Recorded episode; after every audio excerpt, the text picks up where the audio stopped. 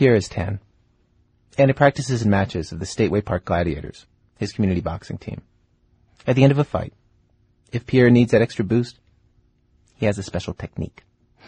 He says he got it thinking about the cartoon The Incredible Hulk. Cause I was thinking about it. The Hulk on the boxing team. So Incredible Hulk throw you down and stuff. You go wilds and stuff. When he spars, here's what happens. His buddies on the team, led by Coach Frank Smith, start chanting. Hulk time, baby! Hulk time! Now he's getting mad! Uh-oh! Hulk time, baby! And then Pierre, in the middle of the ring, starts to shake. His whole body vibrates. His head lowers, his eyes get glassy. He transforms from a loser into somebody who dominates with punches, with a crazy flurry of hitting. They started hitting me so hard, and I get mad, thinking I'm supposed to lose. And I turn to Hulk.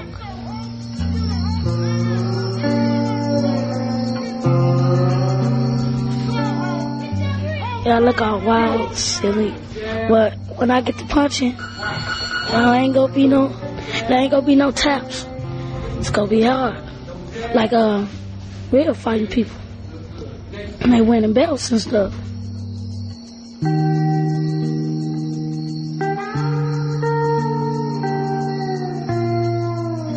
A guy named Max Kellerman, who does this public access TV show called Max on Boxing, told me this story. He said that in Muhammad Ali's biography, Ali said that when he was hit really hard in the ring, he would enter this room in his mind. A room he says that all boxers enter when they're beaten hard enough. And on the wall of the room were these masks. And at some point, Ali had a fight where he took a real pounding and he entered the room and he looked around at the masks and he realized that he could put one of the masks on. So he did. And he says that's how he was able to last the round.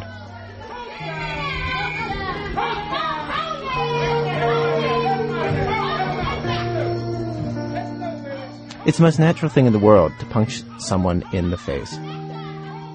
And it's also the most unnatural. You have to psych up. You have to transform yourself. You have to do something to become the person who can put himself or herself straight into danger and throw the punch. And then, once you become that person, once you become that, then who are you? Well, for WBEZ Chicago and Public Radio International, it's This American Life. I'm Ira Glass. Today on our program, throwing the first punch.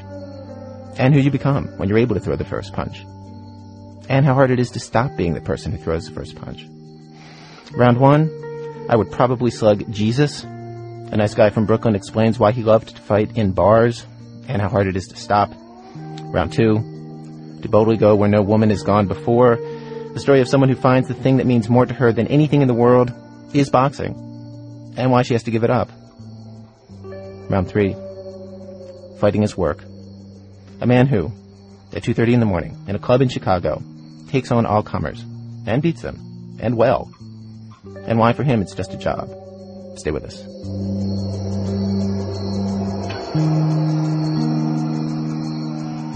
Round one. Manny Howard grew up in Brooklyn, in a working class Irish enclave. He learned to fight with the other kids there. And he loved fighting, saw himself as a bully. He was such a committed fighter that when he got older, he became the first person to get suspended from Vassar College for fighting. And now he's trying to stop. He's trying to stop being the one who always throws a punch. But moving from that world into the world that most of us inhabit isn't easy. He spoke with Paul Tough. Heidi takes a cab ride home every night, which is eight dollars and fifty cents. And we took this ride. Um, that ended up being eleven dollars. Clearly, the meter was fast, and I said to the guy, "Give me, give me the receipt. I'm not going to pay for the ride." Um, and he said, "You know, oh, I knew the meter was fast. I meant to get that fixed." One thing led to another, and um, I basically snapped and grabbed him and folded him up. Opened. He was outside of the cab, and I was outside of the cab, and I threw him inside the cab and slammed the doors on his legs, and he drove away. So was it like a standoff sort of thing where the two of you were standing outside the cab, sort of shoving each other? Yeah, you pay me up. You pay me. No, I won't pay you. You pay me. No, I won't pay you. And then he said that I was an enemy of the people, which, since he was ripping me off, seemed like a pretty outrageous claim.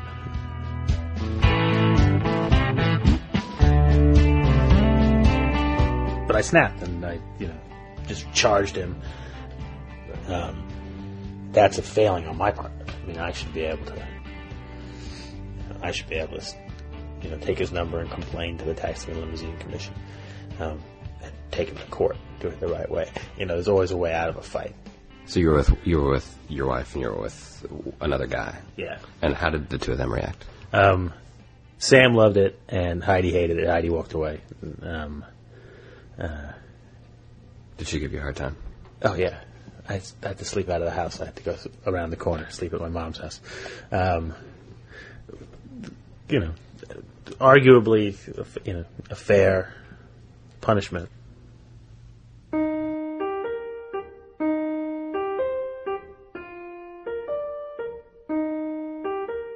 I remember being a little kid and running away from a fight and being terrified and being blind and running and running and running and running.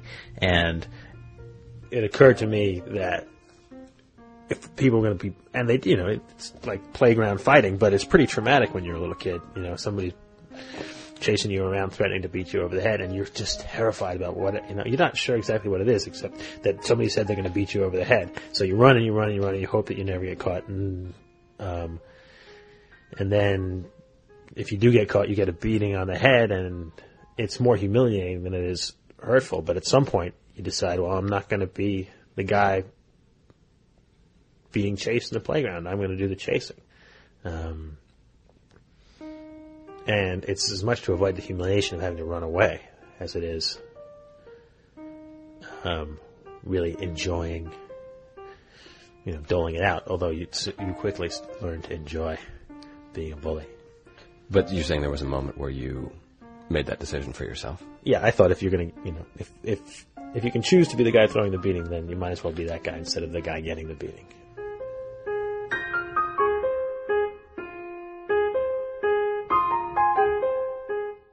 The things that I learned early on were you you prepare for a fight uh, way ahead of time. You know, if you're going to go out at night, you wear big shoes because you end up on the floor getting dragged around, and sometimes you have to kick people. Uh, always throw the first punch punch in the throat and the eyes, uh, the nuts and the knees. Those are, you know, those are the.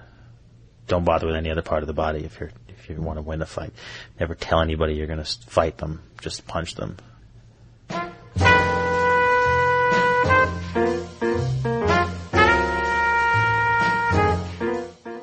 It's important to be the guy who can throw the punch to me. Um, and it's, it's more important than whether or not you win the fights or not, I think. But it's a hard thing to do, to throw a punch. Um, because you don't know what's going to happen afterwards, you know? Then you get your ass kicked, and it's happened a lot. You know, you throw a punch and then, you know, they come back at you 10 at a time, and, you know, you lost that one.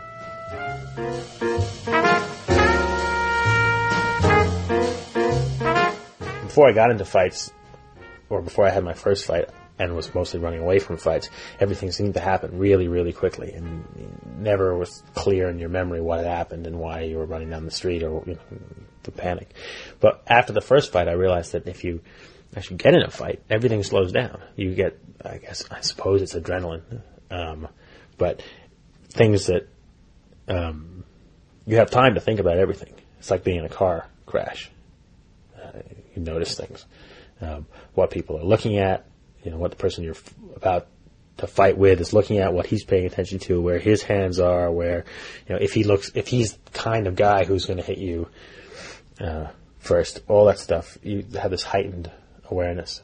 Um, you don't notice, you, know, it doesn't hurt then. It's scary, but it doesn't hurt. Nothing hurts really. Really? So while you're, when you're in a fight, there's no pain at all. I'm sure. I mean, I'm sure that there is, but it's not. It's not an unbearable pain. You don't give up because of the pain.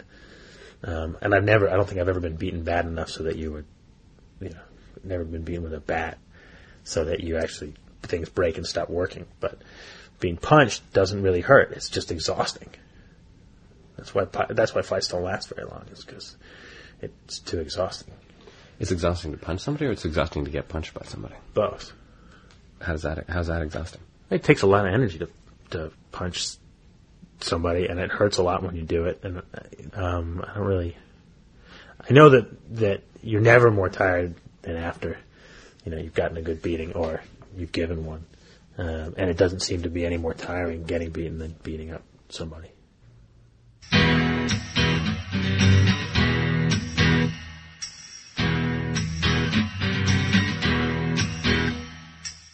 We were at, at some college bar and somebody came running over all dramatic and uh, you know flushed and said that Evan was in the hospital and had his teeth knocked out by the rugby team. So we all got in this car and drove to the hospital. The remember which I think it was St. Francis Hospital in Poughkeepsie, and went stormed the emergency room through the double doors, screaming Evan's name, looking for Evan, feeling very you know uh, excitable and. Uh, and Evan appeared from behind the screen. I'll never forget his face.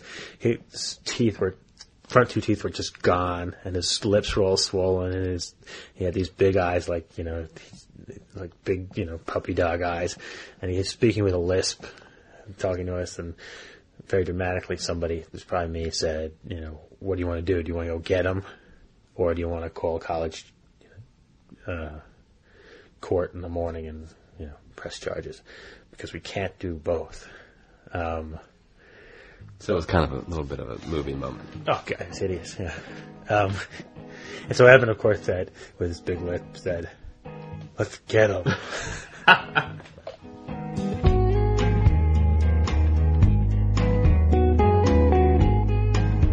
About eight of us went to uh, a bar off campus where we knew that the rugby team would be, and we called them out to have a fight.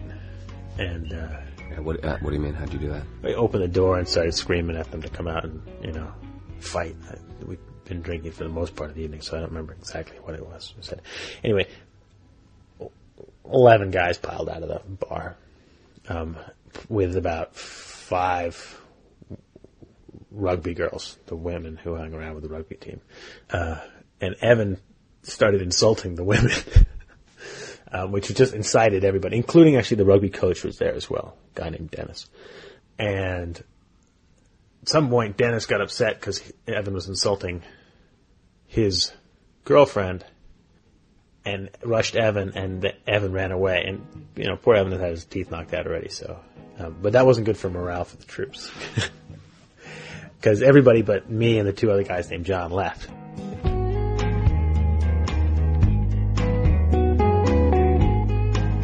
And the fight had already progressed to a point where we were in the circle of guys and it was about to happen.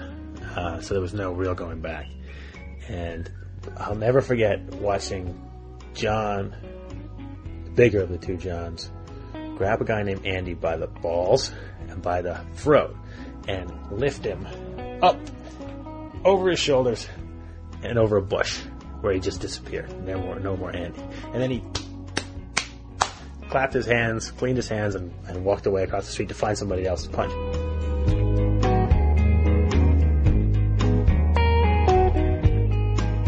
Now that was, I remember seeing that while I was getting the back of my head and the front of my head pounded at the same time by two other guys. One guy, every time I turned around to face somebody to fight them, the guy behind me would punch me in the back of the head. And I remember thinking, this is how people die in fights. This is what happens. You get hit so hard that your neck breaks. And then I heard this inhuman scream. And I looked on the floor, and there was the other John, the smaller of the two Johns, and the rugby coach had John's, three fingers of John's hand in his mouth. And there was blood rimming from his mouth. He was chewing on John's fingers. And John couldn't move, and his hands were being chewed on. And I was so freaked out by it that I walked over and I kicked the coach in his head as hard as I could and his jaw sprung open, and he sort of looked around, and he got up. And so it was me and the coach facing each other. And he just started walking towards me. And I started walking backwards. And he just kept coming. And I thought, well, I can walk all the way home. He's just going to follow me, so I better just stop. And then I stopped. And as he came towards me, I set my foot and took that step forward and I punched him as hard as I could in the face, harder than I've ever punched anybody in my life. And he fell over. And I thought, oh, first of all, it hurt like hell. My hand hurt. And I thought, wow, I I knocked out the coach, and but he popped up. like one of those Bozo the Clown punching dolls. Like he was on the ground. He was on the ground for a second before he was standing up again. Right, a second where everything was working out. Right. Time slows down. So, and he just kept coming. And so I turned around to run away, and I turned around and ran into a visiting alumni whose name was Bear, and he was so much bigger than me. He just got me in a bear hug, which I guess what he's named for, and he turned me on my head and he dropped me on my face on the concrete, right in the curb. And then the coach stood on my head and started stomping my head into the road. And it's one of those uh, suburban road that are paved with gravel. And so I got all the skin torn off the high parts of my face, on my uh, above my eye, and on my chin, and on my jaw. And then, mercifully, the uh, we all heard police sirens.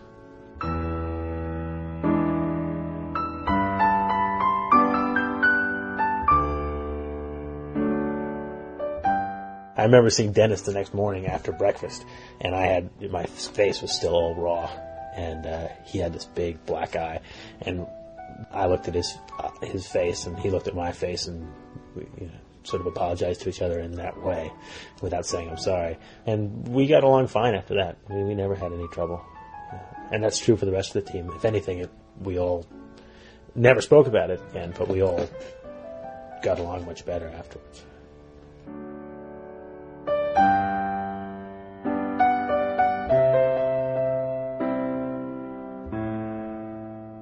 Do you feel like there are some fights in which it's just like, I mean, if you're in a bar and you're with some people who want to fight, and there's other people who want to fight, and that, I mean, that's just everybody wins, you know? Yeah, it's win-win. I mean, we used to do that. We just fight with each other. You know, John broke a chair over my head once, over my back, not really my head, uh, when I was getting up from him throwing me on the ground, and it was fine. You know, it was part of the, it was part of the, uh, you know, fun, and every, you know, we decided to have a fight. He poked me, I poked him, he punched me, I punched him, and then we were going. And, you know, and, and it wasn't play fighting at all.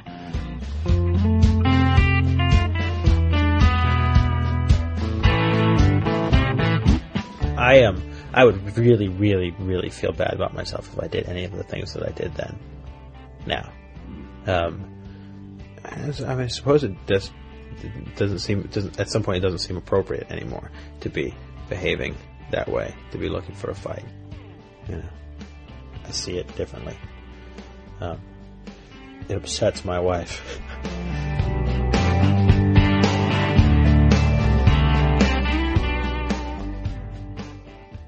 So, do you feel like, um, I mean, you talked about this one moment on the schoolyard where you decided you were going to be the guy who punched instead of the guy who got punched. Do you feel like now you're trying to make the opposite decision? You're trying to become the guy who runs away again?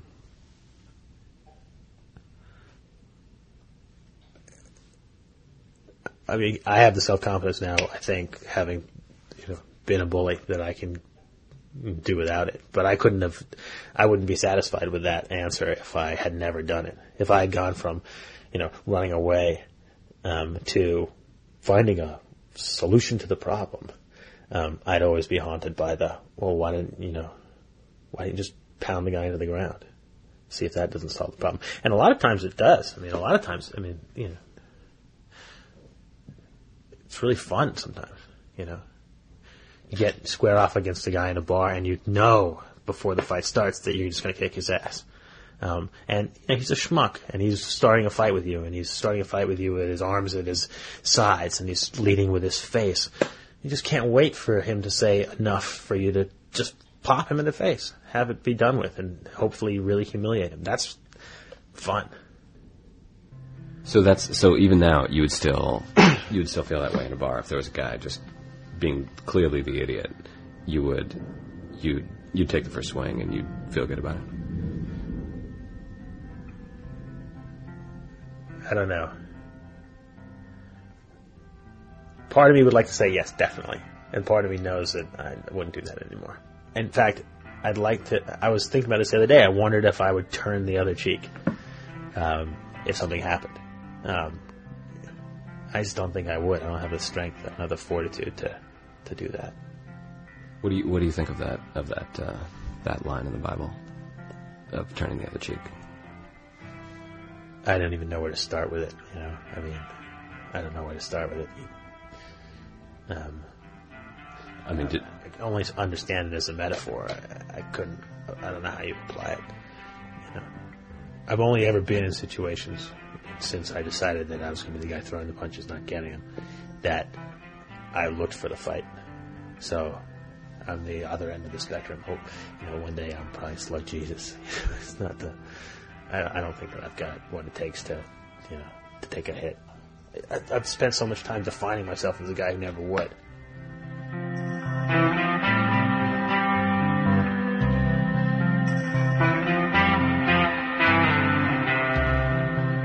We have a neighbor who has a dog who barks all the time. We get, I get in big screaming matches. I used to get in big screaming matches with him about the dog, and uh, his behavior as a neighbor is outrageous.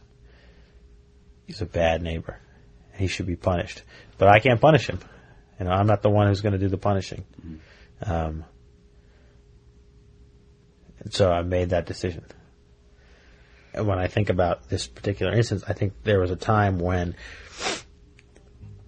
I would have fed the dog steel wool, you know, or broken glass or something, and then created a situation where the dog was dead, and I obviously did it, and then there would be a fight, um, and I could, you know, muster all the moral righteousness for for being falsely accused of killing his dog and then beating the guy up as well. I mean, that sounds like something I would I love the idea of it now, you know. But you know, I know that I'm not going to poison the guy's dog. You know, so we're just going to keep going around and around in this horrible circle where I frown at him when he says hi to me, and you know, I let him know that I disapprove of him. you know, yeah. it's the problem with the world where you don't throw punches; things just go on and on. it's true. Yeah, that's, that's exactly right. No quick resolution.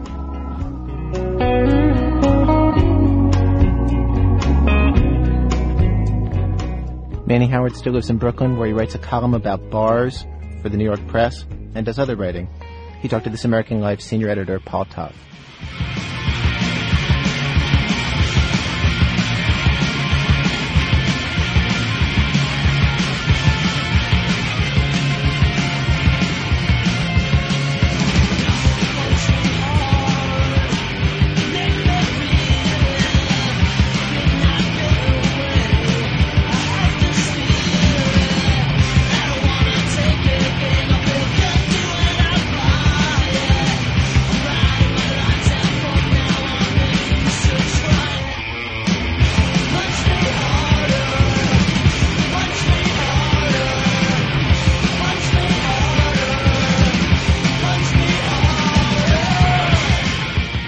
Is fighting cathartic?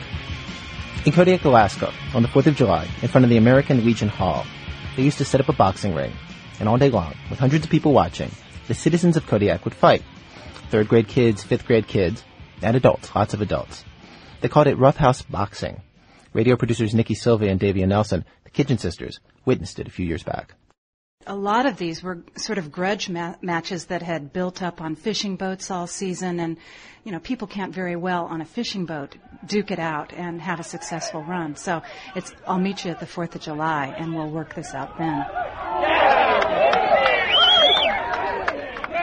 Do you see people um, fight their own employers?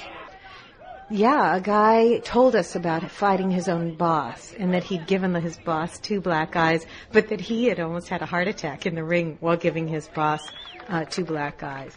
and he had to go to the hospital for a couple of hours after the event to kind of recover It was ugly. Come on, we need some more people on up here. Women preferably. Little kids. In listening to the tape, we're hearing the um, MC of the boxing event urge different couples that he knows are having marital trouble to get in the ring. Come on, Roxanne. Come on, Jack. Get in the ring. Jones, you and Roxanne get in there. Art, how about you over there?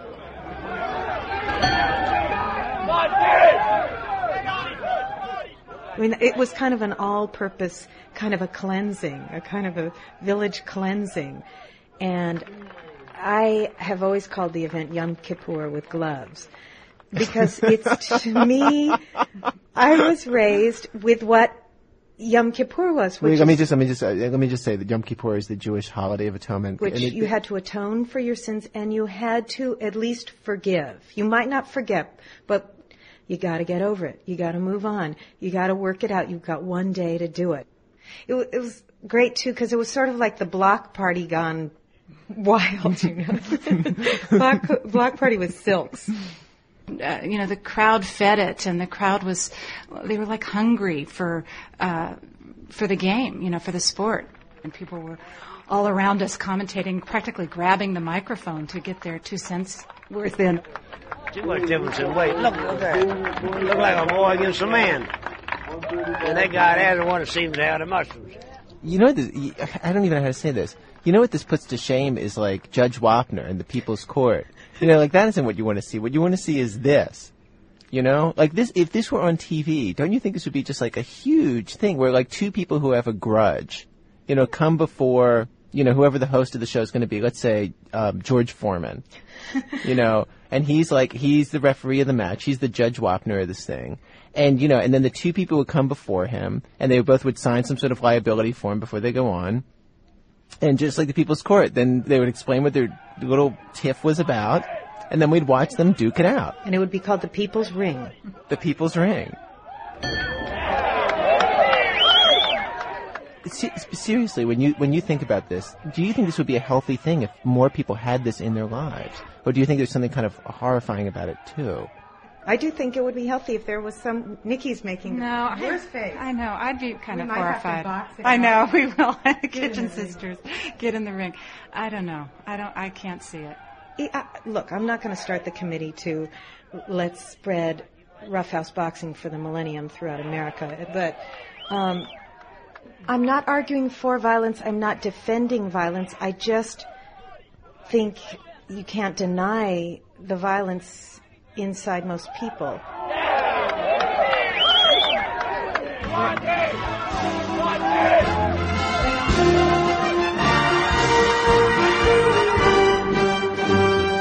Nikki Silva and Davia Nelson, the town of Kodiak stopped roughhouse boxing years ago because of insurance reasons. There was no way to prevent lawsuits about split eyes and busted noses. Those insurance companies ruining our great American traditions.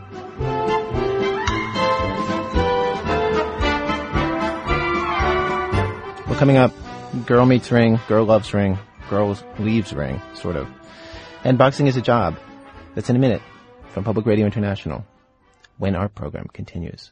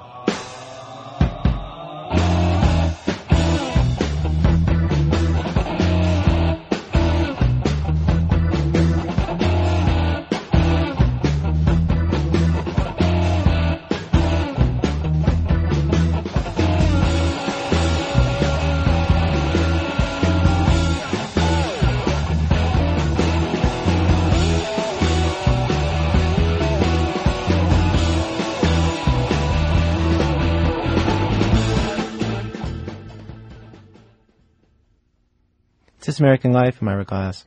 Each week in our program, of course, we choose a theme, bring you a variety of different kinds of stories on that theme. Today's program, being the person who throws the first punch. And what happens to you when you become that person. And how hard it is to stop being that person. We've arrived at Act Two of our show, Round Two. To boldly go where no woman has gone before. We have this story of loving to fight from Meema Spadola. Maritza was an accountant, a financial analyst at a huge insurance company. She was living day to day like anybody else. Then she heard about this boxing class that was being offered at the company gym. Some guy named Milton was teaching. Maritza liked sports. She'd even taken an aerobic boxing class before, so she decided to go down and check it out. Here I am with a suit coming in. Oh, it was the first time I didn't get, I didn't have a chance to change, so I'm walking in all, all suited up. Um, so he comes in, he's saying, "Well, you know, I'm here to teach you boxing." I said, "Well, so." And I wasn't impressed. So Maritza comes up, and she's so short, you know, she goes, I want to get rid of my stomach. I want to get rid of my gut. And so she was so short. I look at her, I go, honey, I teach boxing. You know, this ain't boxing aerobics, you know, aero boxing. This, this is boxing. You want to learn how to box, you came in the right place. If you want to come and dance around, jump around, I says, I'm not the guy for you. So this ain't what you want.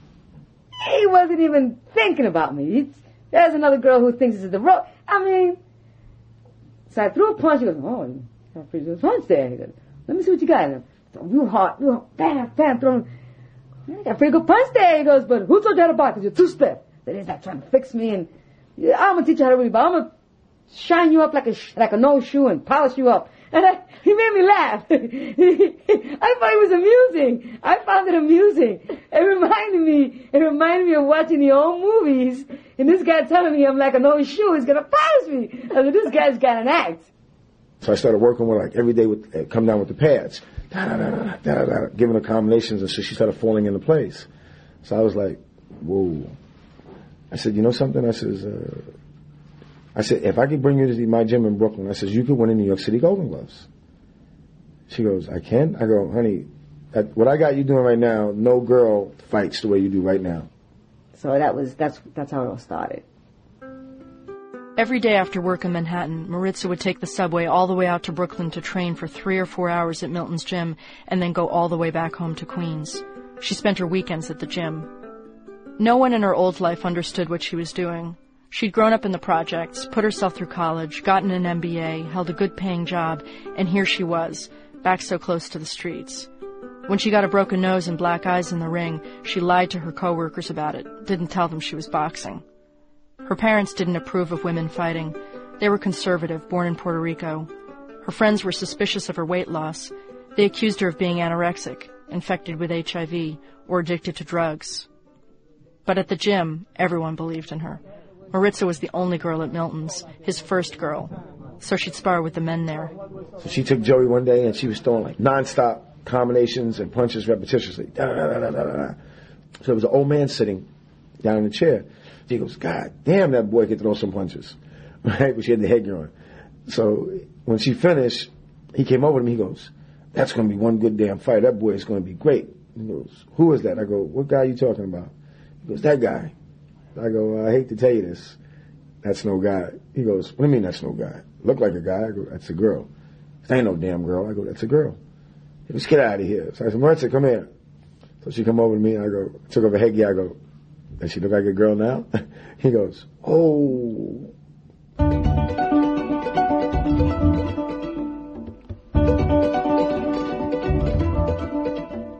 Looking at Maritza, you probably wouldn't think boxer. She's small, just over five feet tall, and only 106 pounds. Her features are fine and delicate, but when she talks about her love for boxing, you can see her in the ring. She's radiant. It's like speaking to someone who's had a religious conversion. Boxing has shed a light on me. It's like my vision. It's like I just obtained a vision. It's like this is this is all this is what I was put here for. Ladies and gentlemen, tonight's next bout is the women's 106-pound class. The referee is Pete Santiago. In the gold corner, Maritza Arroyo from the Supreme Team Boxing Club. Arroyo is a financial analyst and a part-time personal trainer. She's been boxing for a year and is a Metros champ. With Milton's training, Maritza was unbeatable. Within a year, she had taken all the amateur titles in New York. She won the Metros, the Empire States, and in 96 she won the biggest of all, the Golden Gloves in Madison Square Garden, a fight televised around the world, held in a ring where some of the greatest boxers in history have fought. Two straight left hands by Arroyo, and another straight left, four straight left hands by Arroyo. Maritza and I get together to watch the video of her 96 Golden Gloves win. The garden's packed, the crowd's going wild. Maritza's incredibly fast and beautiful in the ring. Watching her, you understand what it means to be a smart fighter. She's calculated. The woman she's fighting is taller than she is, with longer arms, so Maritza ducks down low and jabs up to the body, choosing where she lands her punches, to the ribs, then to the chest. And when her opponent can barely catch her breath, Maritza's up, giving her a fierce combination to the face and head. There goes there goes the uppercuts. There goes another one to the body. Ow! Another one to the body. Another one. Another one. And another. Followed by a big right hook. Manson in trouble. In the last 10 seconds, Manson gets in a good punch, straight to Maritza's face. Maritza stumbles back, and then seems to go crazy. She throws non-stop combinations and the crowd is screaming. There you go. Here goes the hook. See that? Whoa. That's it. Ten seconds. Bam. There you go. I said I threw it all. Go. Go. There you go. There you go. There you go. There you go. Throw it. I missed a lot, but I threw. Can we just watch the last 10 seconds? That was so cool. Oh my god, you are so good, Maritza. I am so, I want to I want to see you fight so badly. After the fight ends, we're laughing. We keep rewinding to watch Maritza's amazing finale. Have I grin? you got a grin, right? Yeah. well, okay, all right, all right, all right, all right. Really, not, that's okay, okay. Yeah, that was a grin. That was a good grin. That was a good grin. We're both completely high and hysterical. Maritza's face is transformed. This is pure joy. And in a way, it's terrible, because we both know she's quitting boxing. Maritza wants to go pro, but there doesn't seem to be any way she could make a living at boxing. She's only 106 pounds. They don't even have a name for her weight class.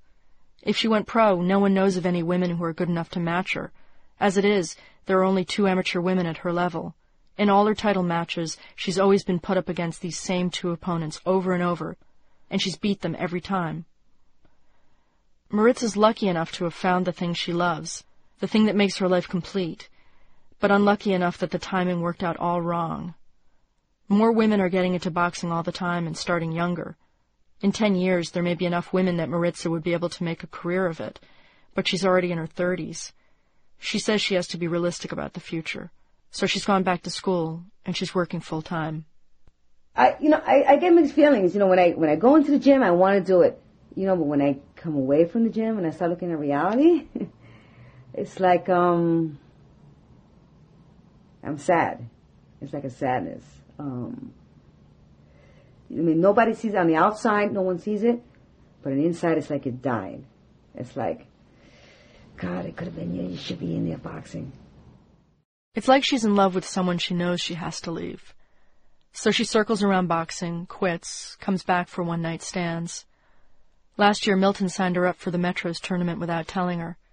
On the night of the fight, he called her from ringside and told her they were holding up the match for her. Maritza got in her car and drove from Queens to Brooklyn, while Milton lied to the judges about Maritza being stuck in traffic.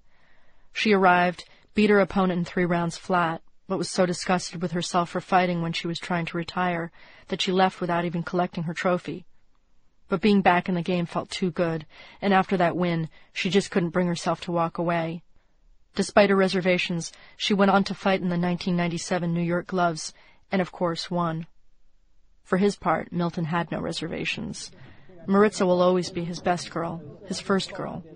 But he's now becoming resigned to the fact that she doesn't have much time left in boxing.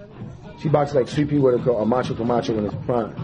I mean, she's slick, she's smart, she thinks in there, she doesn't really get hit, she don't let you give her a beating, she hands out the beatings.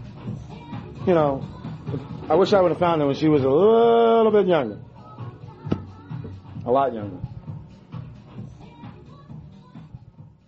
Here's how hard this is for Maritza. Even her plans for retirement from boxing include boxing. She's training to be a massage therapist, to massage boxers, she says. She quit her job as an accountant and now works full time as a trainer in a gym. She has this theory that she'll get over boxing by going to boxing matches all the time. Maybe I'll overcome it by being there. Maybe that's what I need to do is to face it. To face the fact that finally I'm not doing it anymore. That I'm not going to be boxing anymore. Maybe that's what I need. No. Maybe. Come on here real quick. There you go. See the difference? Go. In February, just after Maritza misses the deadline for the 1998 Golden Gloves, I go to Milton's gym to see her fight.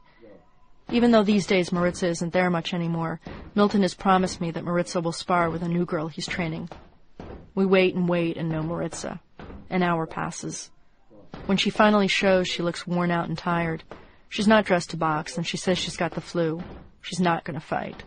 Right away, everyone starts pushing her. Well, Let's just do a little.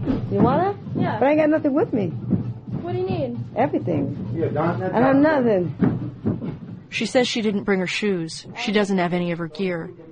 Milton points to some shoes lying in the corner, says they're her size. Suddenly, Maritza doesn't look so tired. But I gotta tell you, I have no mouthpiece, so. Then Maritza drops the pretense. We head down in the elevator to her car. It turns out she's been carrying her gloves, her mouthpiece, her wraps, all of her equipment in her car for the past year, just in case. I knew this was gonna happen. I why I wanna come around here. That's why I wanna come. You got the biggest smile on your face. You look so happy right now. Because I love boxing, that's why. It's like, uh, it's what's got me where I'm at today, okay? Very, very happy and, uh, very balanced, I guess. So. All right, we're around, uh, Second Avenue, Second Avenue, between Second and Third and, uh, 13th Street. So here I am with no voice, going over the room to go spar. Is that crazy? That's crazy. She grabs her bag and we race back to the gym. And as Maritza is getting dressed, I notice she wears tiny golden gloves on a chain around her neck. Milton stands ringside, pumped up, ready to see his favorite in action again. This is Howard Cosell live right here from Supreme Team Boxing. Box.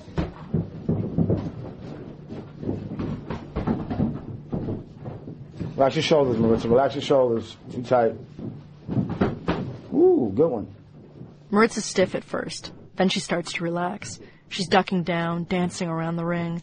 And in the last ten seconds of the fight, she has a surge of energy. She's punching hard, moving fast, throwing nonstop combinations. Come on, girls. Time. And afterwards, she's pumped up with adrenaline, sweating, laughing with Milton and the guys in the gym. She says she'll be back to spar and train every week. And even though she's missed the deadline for this year's Golden Gloves, she swears she'll take the gloves next year. Stay tuned for 1999, she says. Stay tuned.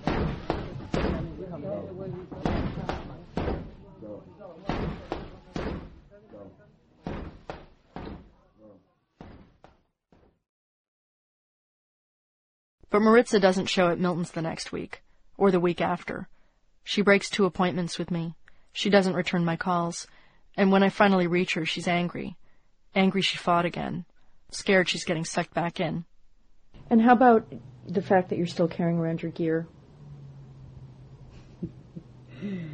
Well, I guess I can't get let go of boxing yet. Um, I- it's maybe it's my security blanket. Okay, it's it's like always knowing that it's always there that I can always hit that bag and just you know I can I get in front of the mirror at my house every day, just jab and come around and you know do the moves and you know it's it's my connection to boxing. So I'll have to carry it. I have to. I carry this with me. I sleep with it. I have gloves in my car. I love it. It's it's me.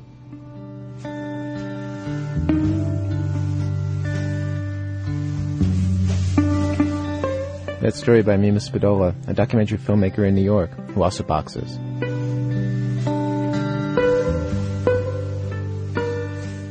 Round three, hard work. Well, so far on our program, we've heard from people who love being the person who throws a punch, unofficial fighters and amateurs. This is a different kind of story.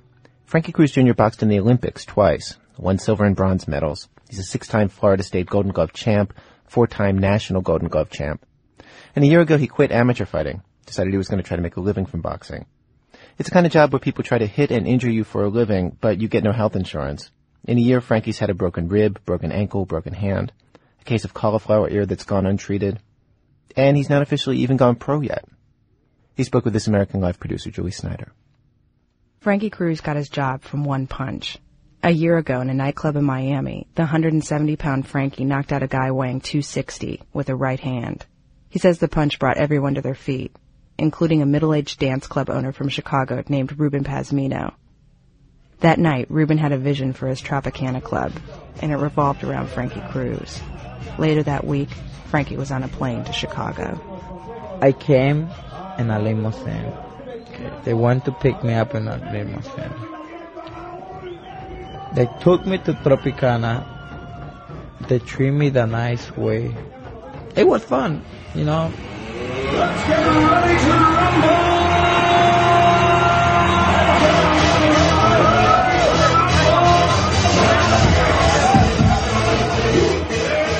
It's 2.30 in the morning at the Tropicana, a Latino nightclub that houses four bars, a VIP room, a restaurant, and a huge dance floor with a balcony. It's 2.30 in the morning and nearly a thousand people are packed inside on a Tuesday. After the weightlifting contest and after the lip syncing and after the four erotic dancers finish massaging a shirtless man with baby oil, there's boxing in a regulation ring set up in the middle of the dance floor. It's fight night and the stars walking in the door. It's Frankie. oriundo de Centroamérica, exactamente, de Managua, Nicaragua. Él es Brenner, el Tasmanian Devil! Hip and beautiful Latinas turn to look at the 5 foot 10 Nicaraguan born fighter with dyed blonde hair and a broken nose. He's not yet dressed in his boxing gear. Instead, he wears a mustard colored sports coat, slacks, and so much jewelry that he literally makes noise when he moves.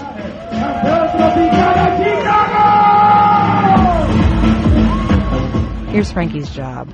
Here's the job he left his kids and family for. It's free for all boxing. Anyone can fight. You can fight, I could fight, anyone. All you have to do is sign a release form agreeing that if your nose breaks, teeth get punched out, or you end up with a mild concussion, you know it's your fault for being too drunk and easily encouraged by your friends to get into a boxing ring in the first place. You can choose to fight your best friend, your nemesis, or you can take your chances and fight Frankie. If you knock down Frankie, you get $1,000 in cash or the mysterious grand prize.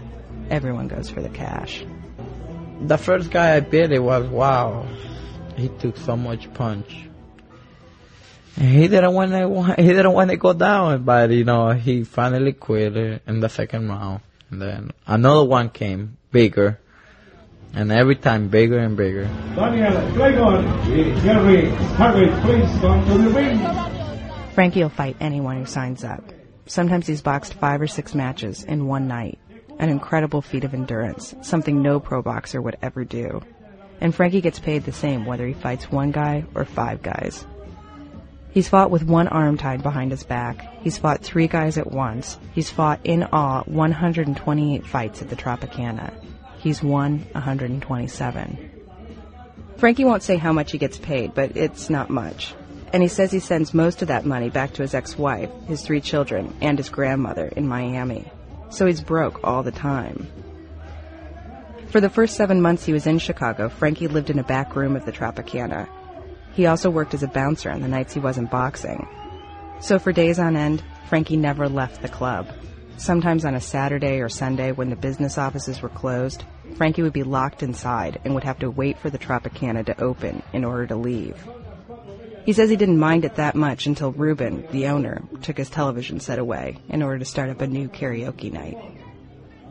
No, after I finished fighting sometimes four or five guys in the night, I used to go outside and cry and say, why I'm doing this, this, this is not, you know, I'm, I think I'm not getting paid enough to do it. And everything's business. And if you don't talk business good, you don't study the business good, you will never make it. Uno, dos, tres, ¡nos vamos!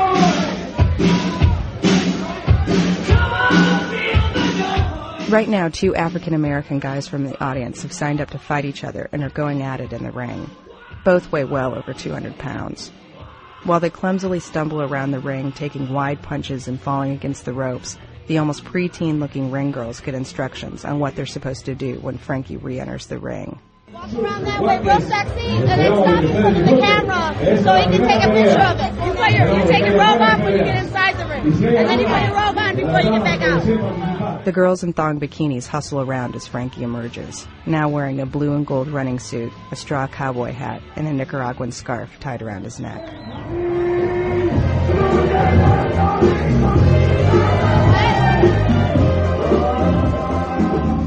Frankie stands with the announcer while the two ring girls walk in circles, each holding an end of his championship belt. The belt always gets the center spotlight. When training, Frankie lays the belt down next to his treadmill, says a prayer, and starts running. It's on the floor next to him when he's jumping rope. Once when I showed up to interview him at his gym, before we could go off to talk, he opened his gym bag and pulled out a little plastic stand that you use for picture frames. He put the stand on a desk facing the front door of the gym and put the belt on it. On one end of the belt is Frankie's name. On the other, Viva Auto Sales Park. Because, unfortunately, the Tropicana didn't give him the belt. For several months, Frankie says, he continually asked Ruben for one, but kept getting blown off. I deserve at least to get a box of the year in the club, you know.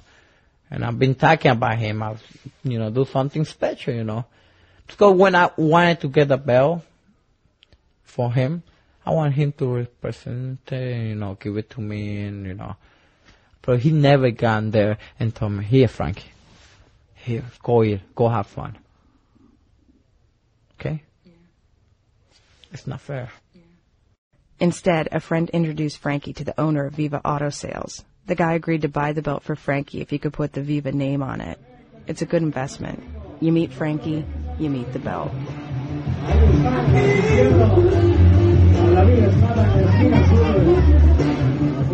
Leaving the belt with the ring girls, Frankie climbs between the ropes and gets in his corner. His managers, Danny and Hank, are there with him. They're grooming him to go pro in June. They give him a place to live, they see that he eats right, doesn't drink, and trains every day. Frankie's opponent doesn't look too intimidating. Staggering, he enters the ring wearing jeans, a long sleeve green shirt, and Doc Martens. He's at least 240 pounds, complete with overhanging gut and love handles. It would take a lot of alcohol to make someone like this believe he belongs in a ring with a trained Olympic medalist. But he's had a lot of alcohol. Hank and Danny size up the guy. The fact that he's drunk means his fighting may be sloppy, but it also makes it harder on Frankie because the drunks don't feel the pain as much. As the bell goes off, Hank screams instructions from the corner. Frankie splayed against the ropes. In a shocking move, Frankie's opponent came racing out of the corner and immediately began swinging. It's a bar fighter's tactic. Get in the first punch. He gets Frankie up against the ropes, in the corner, and on the defense, as Frankie only manages to get in a few body jabs.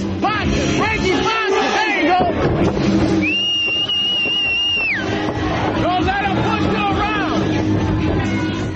It never occurred to me how hard Frankie would have to work to win his fights, how much of a beating he takes. He looks tired and confused. There! I want him on the floor!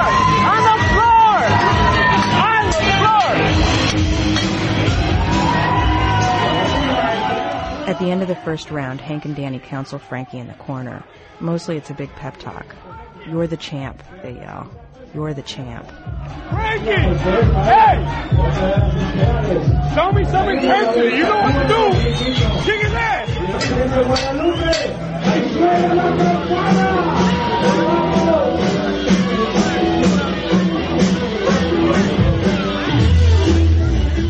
In round two, Frankie comes back.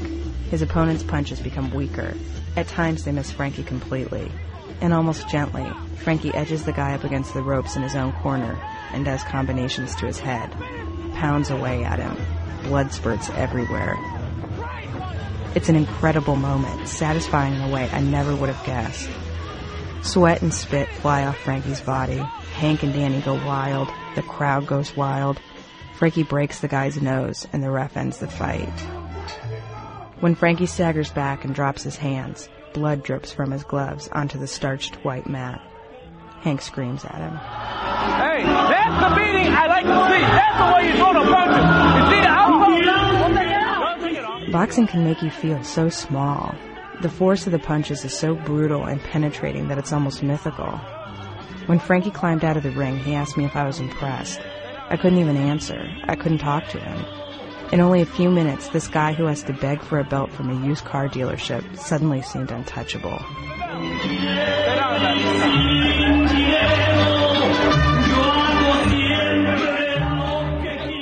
I've asked Frankie over and over what he loves about boxing, and he doesn't really say anything. He doesn't like hurting people. He doesn't have any romantic ideas about the tradition of boxing or its primal appeal. That's not why he boxes. It's a job. A job that doesn't pay all that much in grimy, punishing working conditions. A job that he's good at, but that doesn't hold a lot of mystery anymore. The one thing that makes it special for Frankie is the crowds. What I love about boxing is the people. I think if people don't go see you, it won't be fun. I, I believe that people, even if they're not cheering for me, they're booing for me, but after I win or after I finish the fight, I know I got all those people who didn't cheer for me. They're going to give me their hands and they're going to say, wow, you had a great fight. After his match, Frankie begins jumping around, running through the crowds, up to the top floor of the nightclub, looking for fans. He does this every time, Hank says. When Frankie sees me, he stops and motions for me to follow, so I can record how much the crowd loves him. Yeah, baby. Congratulations, brother. You're getting better and better, baby. I'm getting better and better, too. That's yeah, how right. fast I am? That's right. Hell yeah. You, you knocked that guy pretty good this thing. You the heavyweight tapping up this world right here. Out of the ring, looking for attention, Frankie doesn't seem like a giant anymore. He's a guy. Boyish, even. A lot of people come over and shake his hand, say a word. A lot more push right by him, heading down to the ring, where six women from the audience are now taking part in a do-it-yourself strip tease. Men in the audience pull dollar bills from their wallets and shove past. They don't look at Frankie.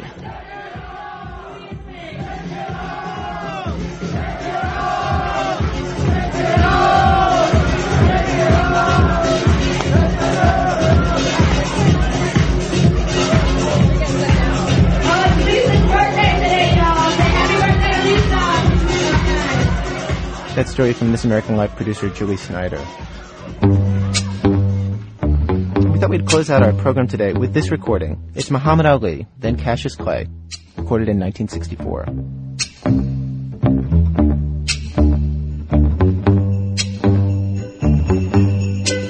When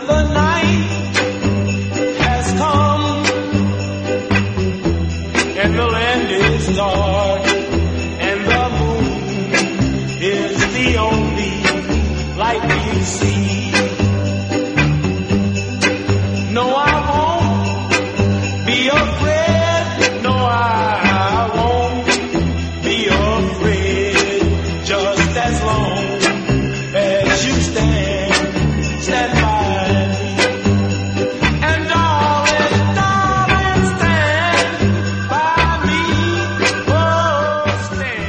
program was produced today by Julie Snyder and myself with Alix Spiegel and Nancy Updike. Senior editor Paul Tough, contributing editors Jack Hitt, Margy Rochlin, and consigliere Sarah Vowell. Production help from Rachel Day, Laura Doggett, and Suyini Davenport.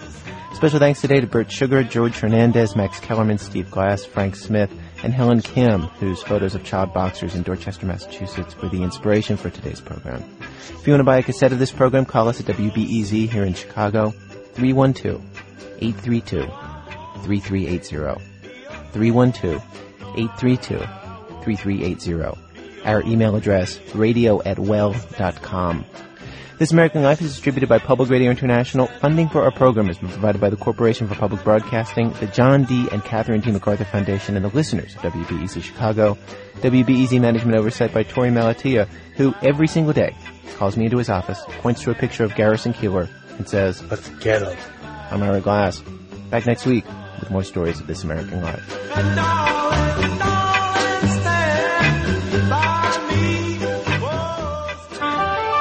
PRI, Public Radio International.